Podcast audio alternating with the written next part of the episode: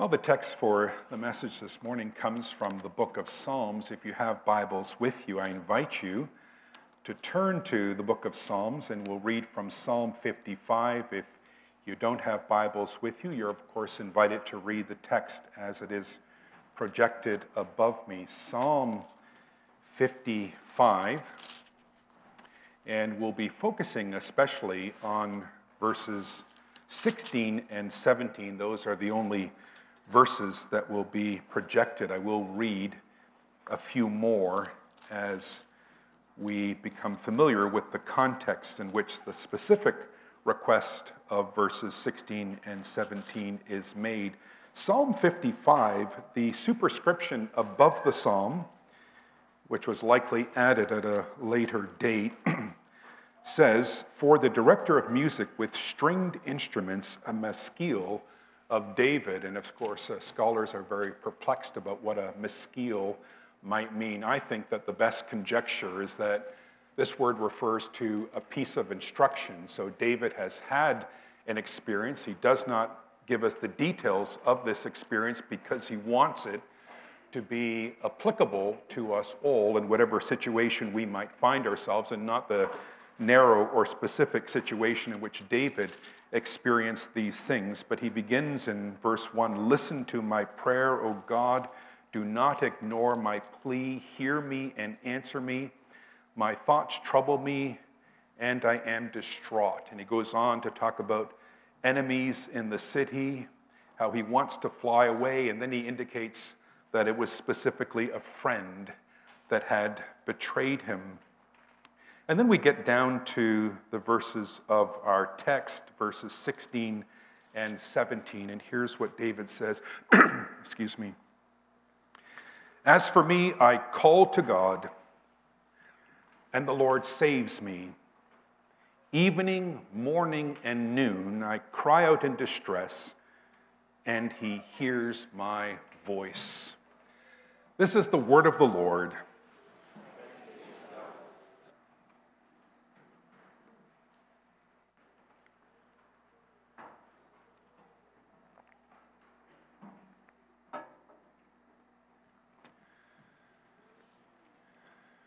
From the monastic age, we've inherited a proverb that I find particularly wonderful. I don't know whether you've heard it or not, but the proverb goes as follows Stay where you are until the Spirit compels you to go elsewhere.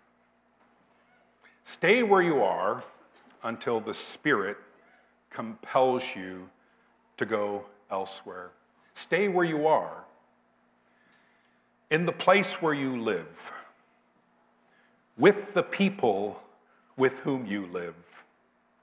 The Christian life, you see, is best lived right here, right now. It's not best lived somewhere else at some other time.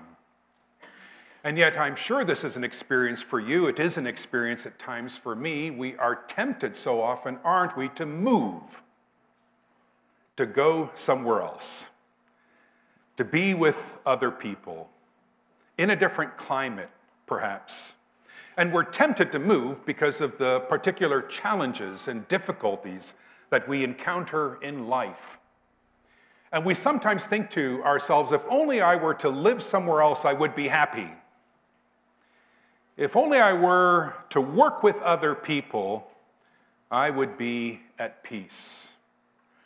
And this temptation, you understand, is very realistic for us. Our society is very mobile, and so it's very possible for many of us to uproot and actually move somewhere else. It's possible for us in a way it wasn't possible for previous generations. An early church father once said, A tree frequently transplanted does not bear much fruit. A tree frequently transplanted does not bear much fruit. And so, what we need in our lives as Christians is to cultivate the virtue of stability, of steadfastness, of staying put, of being durable.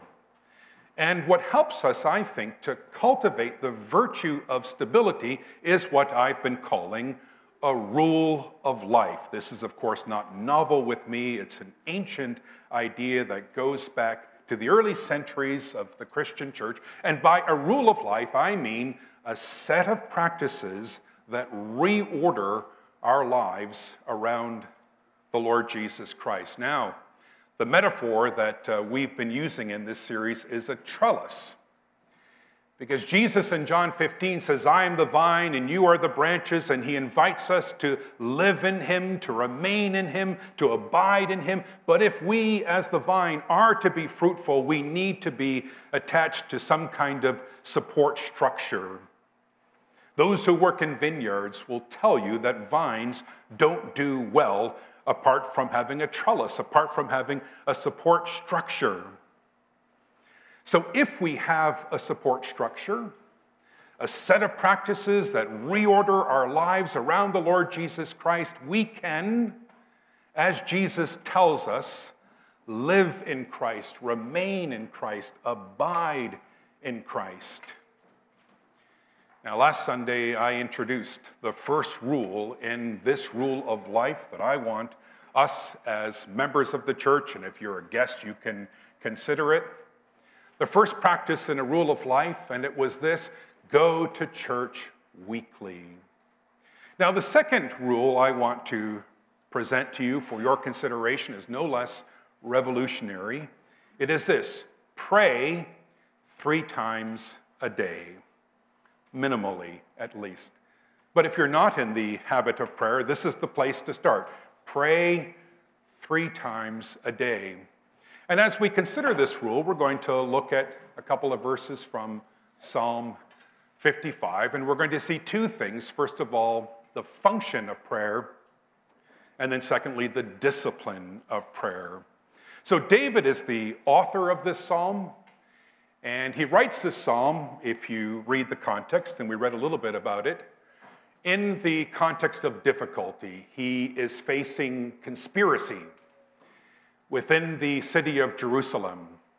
There are rumors, there is slander, there's fake news. And as you read through the psalm, you discover that David is particularly distressed because he's been opposed by someone he knew to be a friend a close confidant, has betrayed him, and David is distraught.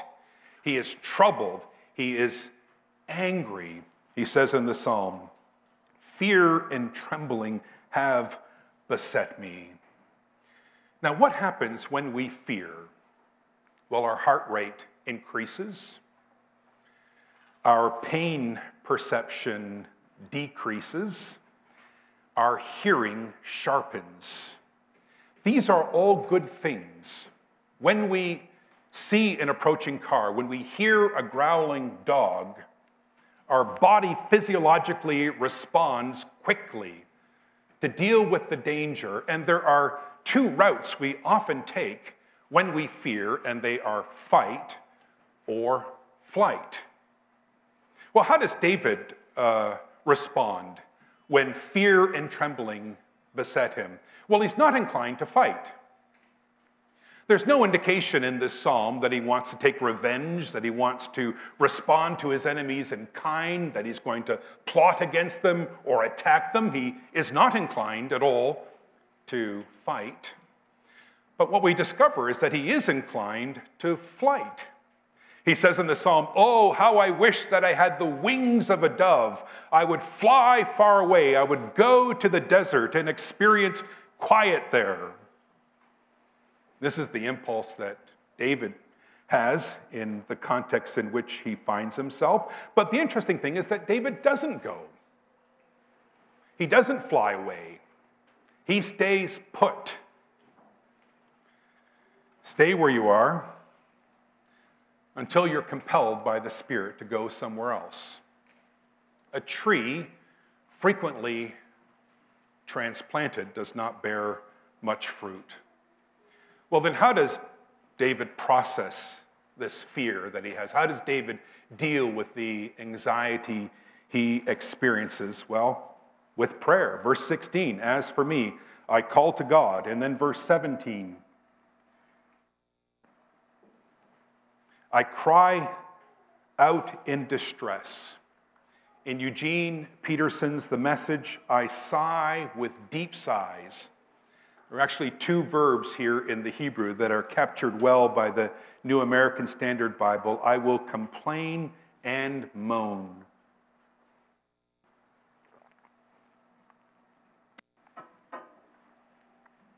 I will complain and moan. Now, don't you appreciate the earthiness of David's prayers? Don't we think it's inappropriate to complain and moan to the Lord? But David says, Evening, morning, and noon, I moan and complain to the Lord. David doesn't pray, Lord, I thank you for this beautiful day and this beautiful place and these beautiful people. In his prayer, he says, Today sucks. And I wish I could go elsewhere. Lord, get me a plane ticket to a deserted island with palm trees so I can escape all of this. Well, here's a question for you Are you distracted in your prayer? When you pray, does your mind wander elsewhere to other things? Is it perhaps because you're so focused on trying to pray the right prayer? Is it because you're praying for the things that you think you should be praying for? Things that ultimately you don't really care about? What about being honest with the Lord? What about complaining and moaning? Do you think that the Lord can handle the earthiness of your prayers? Do you think the Lord can handle you saying, Today sucks? I don't like the people I'm with.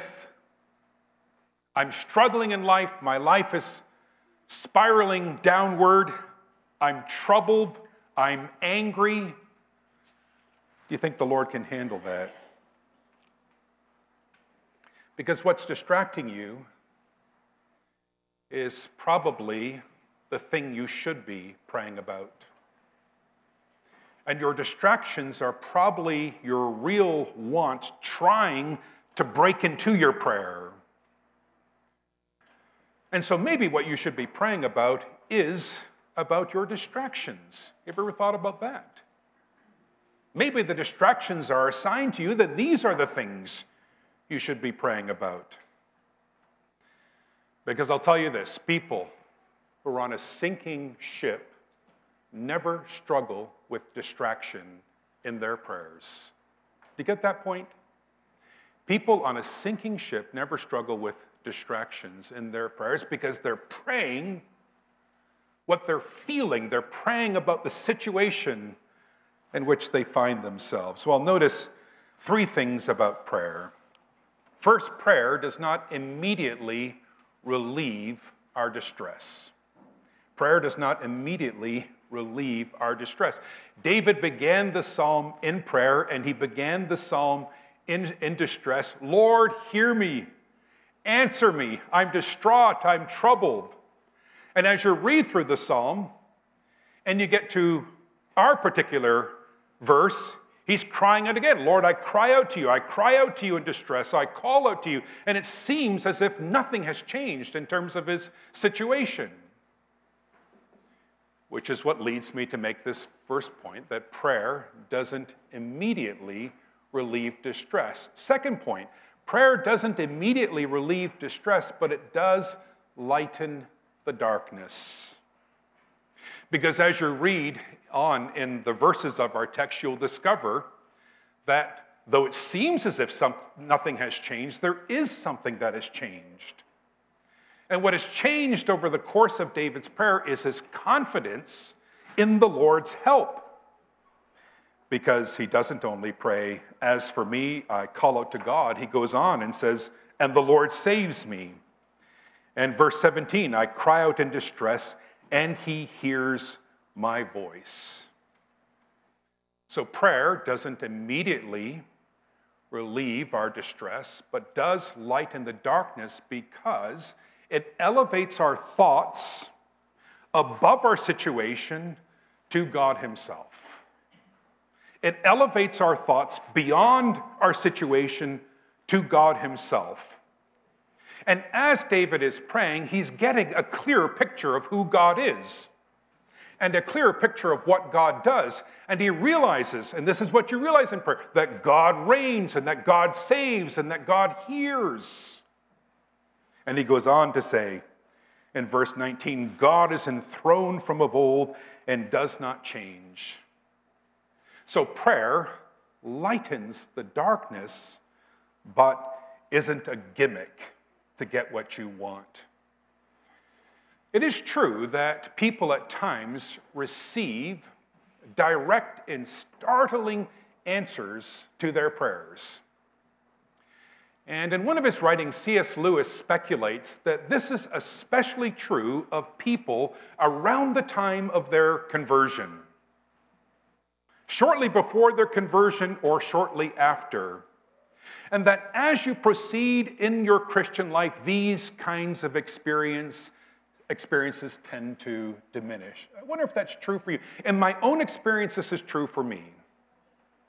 When we have people who come to blessings, and there are a number uh, in the process now who are exploring Christ, and, and quite a few of them have had these very, very unusual experiences where they cry out and they get what seems to be a direct answer to their prayer.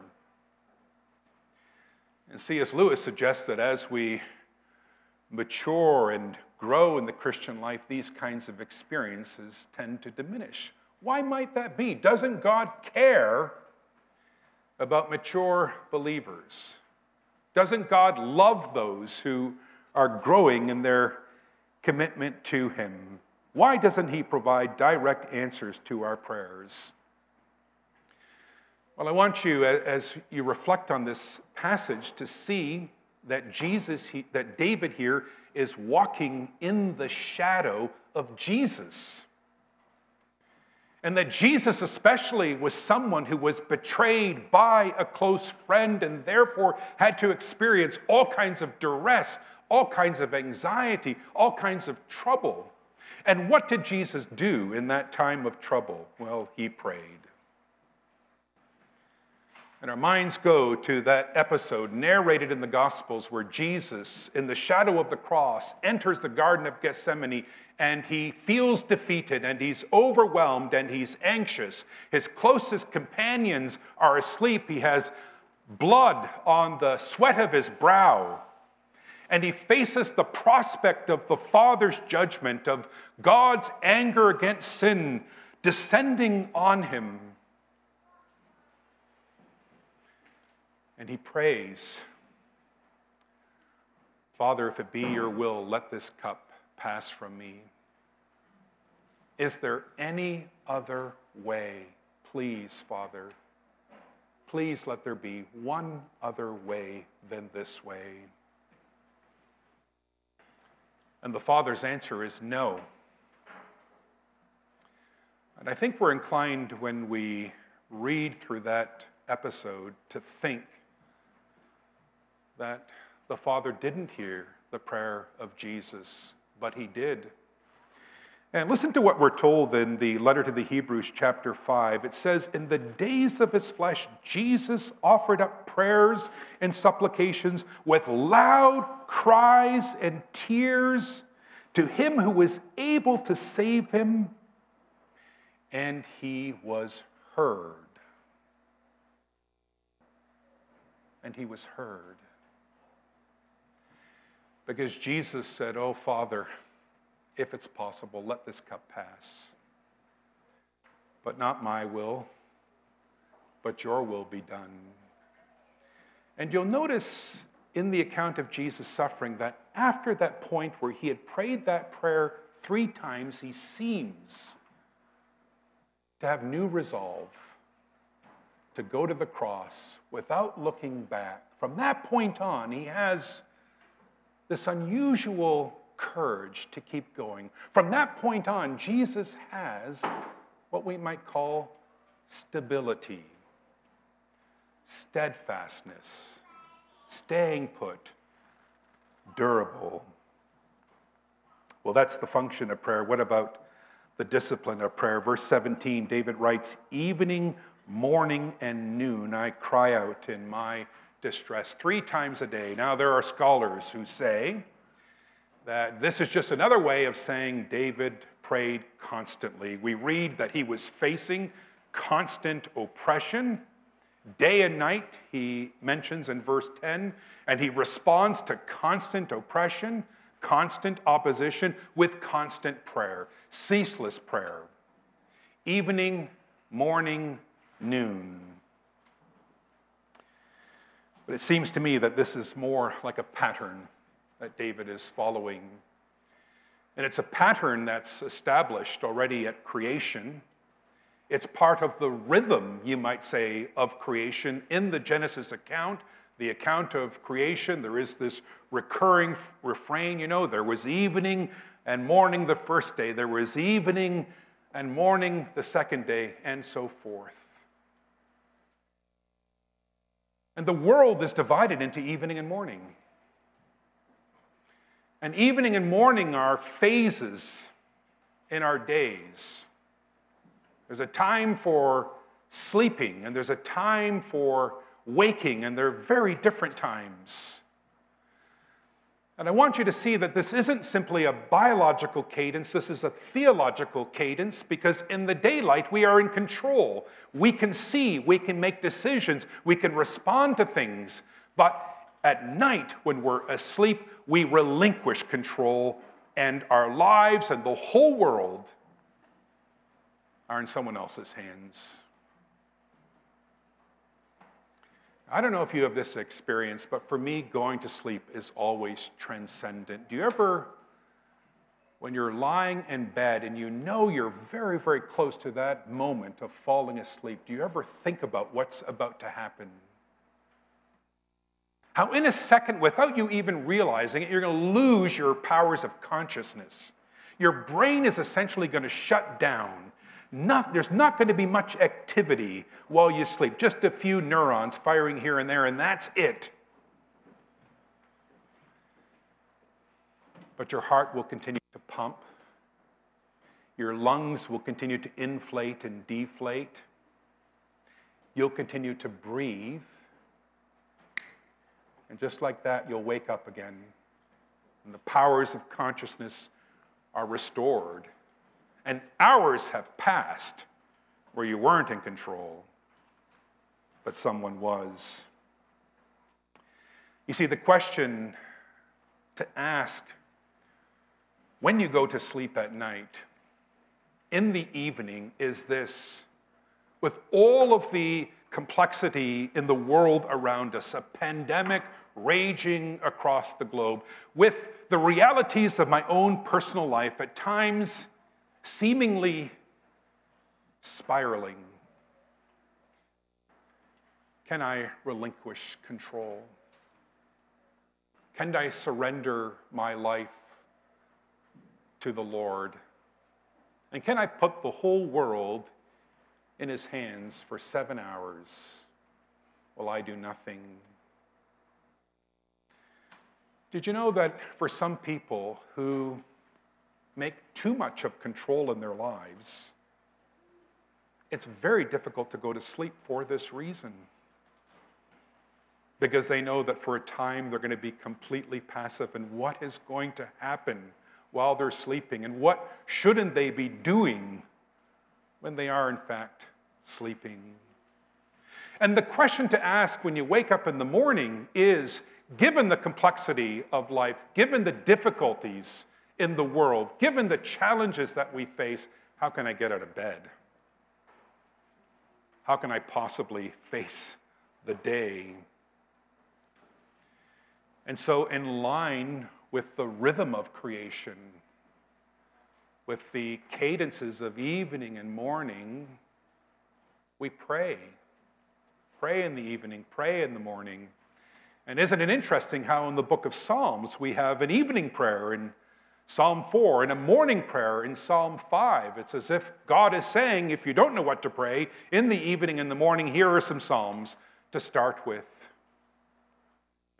But David here indicates that he prays three times a day morning, evening, noon. This was part of his own prayer structure, part of the daily structure that he had in his life for prayer. And I suspect that for most of us, with only a few exceptions, we live with a fair bit of structure in our lives. And we probably have structures around eating and drinking. We probably eat three times a day, roughly at the same time, depending on the kind of work we have. But we probably have three consistent meals. We probably have some kind of habit of exercise. Maybe it's going for a walk, maybe it's going to a gym, but we recognize we need to move and we allocate part of our day for that. We probably have a time, as I said, for going to bed and a time for waking up. If we have habits for eating and drinking and sleeping and waking, why wouldn't we have habits for prayer? A structure will give you stability and you need stability for that moment when you are overwhelmed. When you are overwhelmed, it's too late to build the structure. You cannot build in a storm. The structure needs to be existing. What happens when we are overwhelmed? Well, what happens is our lives become very disordered and very chaotic. And when we are overwhelmed by things, the temptation we have, to which we often capitulate, is to stop with our daily routines and our daily habits. And when people are overwhelmed, you discover that they don't eat well, and they don't sleep well, and they don't exercise at all. They ditch all of their habits because we fail to see the connection between our habits and our personal stability. What were the therapists and the psychologists saying to us during the stay at home order in the pandemic? They were saying, whatever you're doing, keep your daily routines.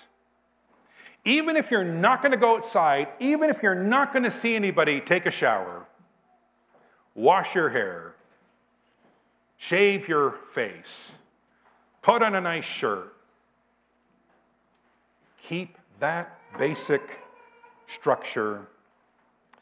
Well, this is especially true on a spiritual level when it seems as if everything is collapsing. We need that structure in place. We may want to run, we may want to escape. That was David's own inclination, but he didn't run, he didn't escape because he had a structure. Evening, morning, and noon, I cry out to you in distress. And because of the structure, David had stability. And if you have the structure, you can rebuild. If you have structure, you can restore. And it's exactly what we see in the story of Daniel. I don't know how many of you are familiar with the story of Daniel in the Bible, but he was in faraway Babylon in exile as a Jew, and he received a promotion from King Darius. He was going to be put in charge of the whole country, and the other bureaucrats and administrators were jealous. And they didn't want to see Daniel promoted in this way, and so they persuaded the king to publish an edict that anyone who prayed to a god or a human other than the king must be thrown into the fiery furnace. Or to the lion's den, rather. Or was it the fiery furnace? Now I'm all confused. Then we read here's what it says in Daniel 6. Now, when Daniel learned that the decree had been published, he went home to his upstairs room where the windows open to Jerusalem. Three times a day he got down on his knees and prayed, giving thanks to his God, just as he had done before. in a situation much like David, distressed in agony, feeling betrayed, opposed, life in the balance. He kept the structure. So his life didn't collapse. Went straight home to the upstairs room with the window open to Jerusalem. Three times a day he prayed, just as he had always done. Here's a second practice in the rule of life that we're recommending. Remember, the point of a rule of life is not to complexify your life, it's to simplify it. A basic set of practices to order our lives around Christ. Pray three times a day. Now, there is evidence, some evidence in the Bible, and even more evidence outside of the Bible, that pious Jews would pray at particular hours, three hours, at the third hour of the day, the sixth hour of the day, and the ninth hour of the day, corresponding for us at 9 a.m., noon, and 3 p.m. The third, the sixth, and the ninth hours. What I find particularly interesting about that is that these are the three hours that are mentioned in connection with the crucifixion of Jesus. When Jesus was put on the cross, it was the third hour, 9 a.m. in the morning, the time when the priests were officiating in the temple, offering the morning sacrifices. And at the sixth hour, Jesus was enshrouded by darkness and dereliction and abandonment. And then at the ninth hour, when the priests were back in the temple officiating, offering the evening sacrifice, as the sun in Palestine at that time of the year began to set, Jesus says, It is finished.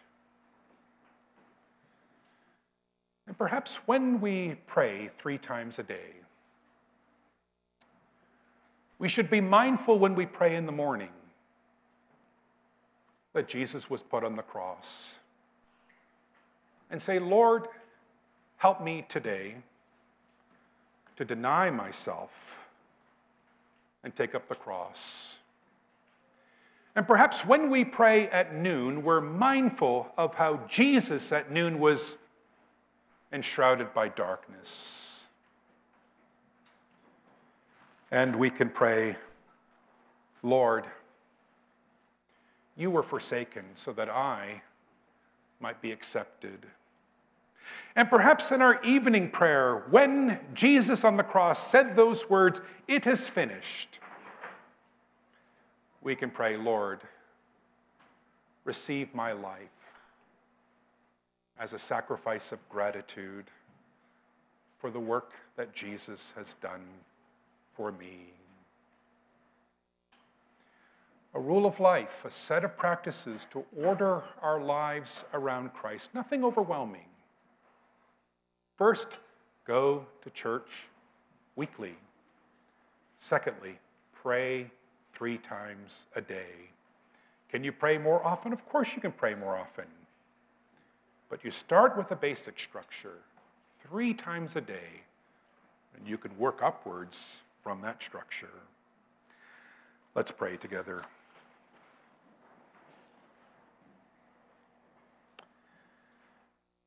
Dear Lord, we are mindful at this moment of your great love and of the great love of Jesus for us.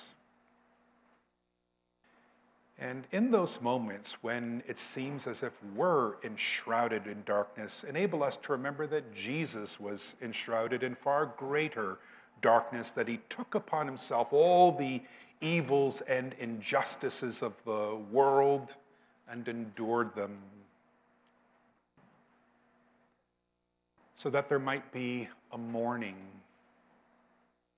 and a new day and a new creation and a new world in which injustice is absent, in which sin is gone, in which every tear is wiped away. Lord, enable us to adopt a set of practices, but only insofar as they bring us closer to Christ, to know Him more clearly, to love Him more dearly, to follow Him more nearly. In Jesus' name we pray. Amen.